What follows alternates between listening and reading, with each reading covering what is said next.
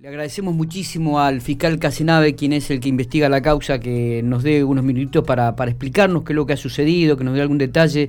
Realmente, y tenemos que volver a llamarlo por una situación que no, no, no nos gusta, que es muy dolorosa, pero que evidentemente, bueno, necesitamos la palabra de, de aquellos que están investigando la causa. Eh, Casenave, ¿cómo le va, fiscal? Muy buenos días.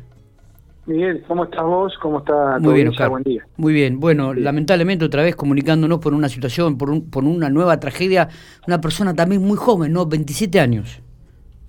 Sí, ojalá algún día me pueda llamar para que pueda dar alguna noticia más agradable o te pueda hablar de algo más agradable. Ojalá. Pero bueno, efectivamente, eh, tal cual está, digamos, vos lo estás informando y está, está escuchando la audiencia.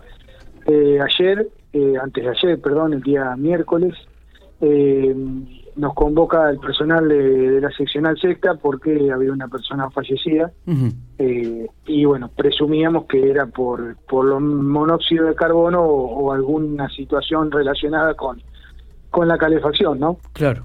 Eh, en ese sentido, lo que hicimos fue ir a, fue ir a, digamos, al lugar del hecho. Eh, digamos, nos constituimos con la parte investigativa, obviamente como se hace en todos los casos, y bueno, estuvimos un poco a la espera de los informes tanto de los médicos, eh, digamos, los médicos forenses, obviamente de los de, que son los que realizan la autopsia, y también, eh, digamos, la espera de los informes eh, de química para saber bien qué, había sucedido, ¿no?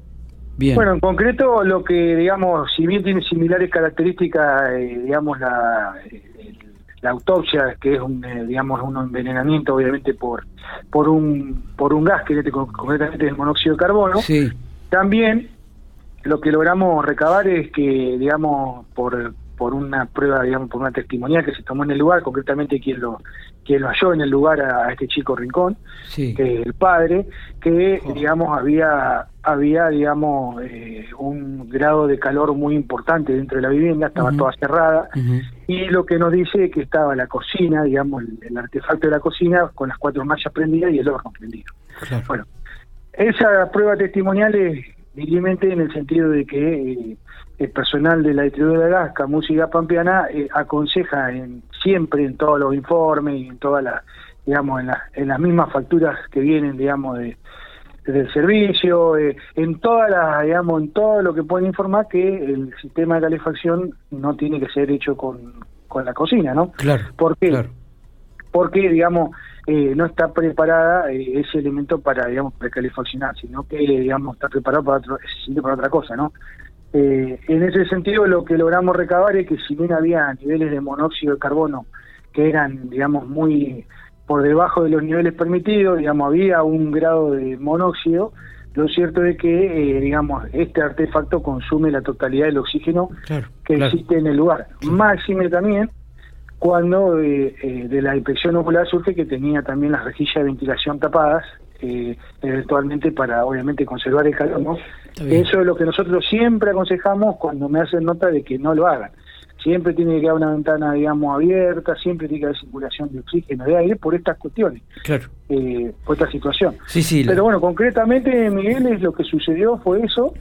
Eh, si bien tiene, como te reitero, tiene similares características a lo que a la tragedia que vivimos la semana anterior con la de esta familia, es verdad. no deja, digamos, de ser cierto de que también eh, los niveles de monóxido, digamos, no eran tan altos como en la casa anterior. Pero sí había un consumo de oxígeno eh, bastante alto, digamos, que le ocasionó el fallecimiento, que eso fue lo que me dijo, digamos, la, la forense cuando me hizo el informe. Claro, eh, el joven tenía 27 años, trabajaba en el ejército argentino, Oscar. Sí, el joven, el joven tenía 27 años, trabajaba efectivamente, era en el, no, convocado al ejército argentino. Bien. Este, vivía solo en el lugar, eh, no tenía, digamos, familiares directos que cohabitaban con él, así que, bueno, lamentablemente una información que, nos cuesta dar por la edad que tiene. Totalmente, dolorosísima. Eh, es una época, digamos, una época en donde estos hechos suceden.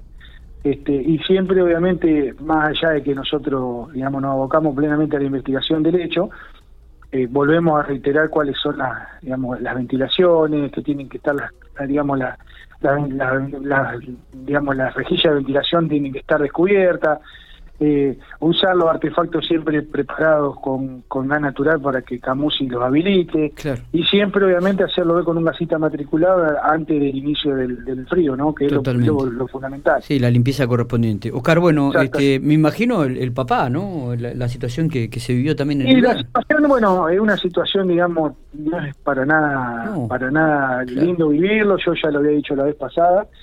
Eh, nosotros obviamente garantizamos desde acá el trabajo mancomunado, digamos, con, con, el, con los psicólogos, digamos, de la fuerza policial y de, y de la justicia, para, digamos, un abordaje más, más disciplinario respecto a, cómo abordar este, digamos, el duelo y cómo abordar esta situación, ¿no? Totalmente. Eh, obviamente es una situación para nada querida o para nada deseada, eh, pero nosotros tratamos de brindarle un apoyo, aunque sea mínimo, para atravesar este momento de la justicia y de la policía de La Pampa. Totalmente. Oscar, gracias por estos minutos, gracias por la explicación y los detalles. A vos ¿eh? por llamar.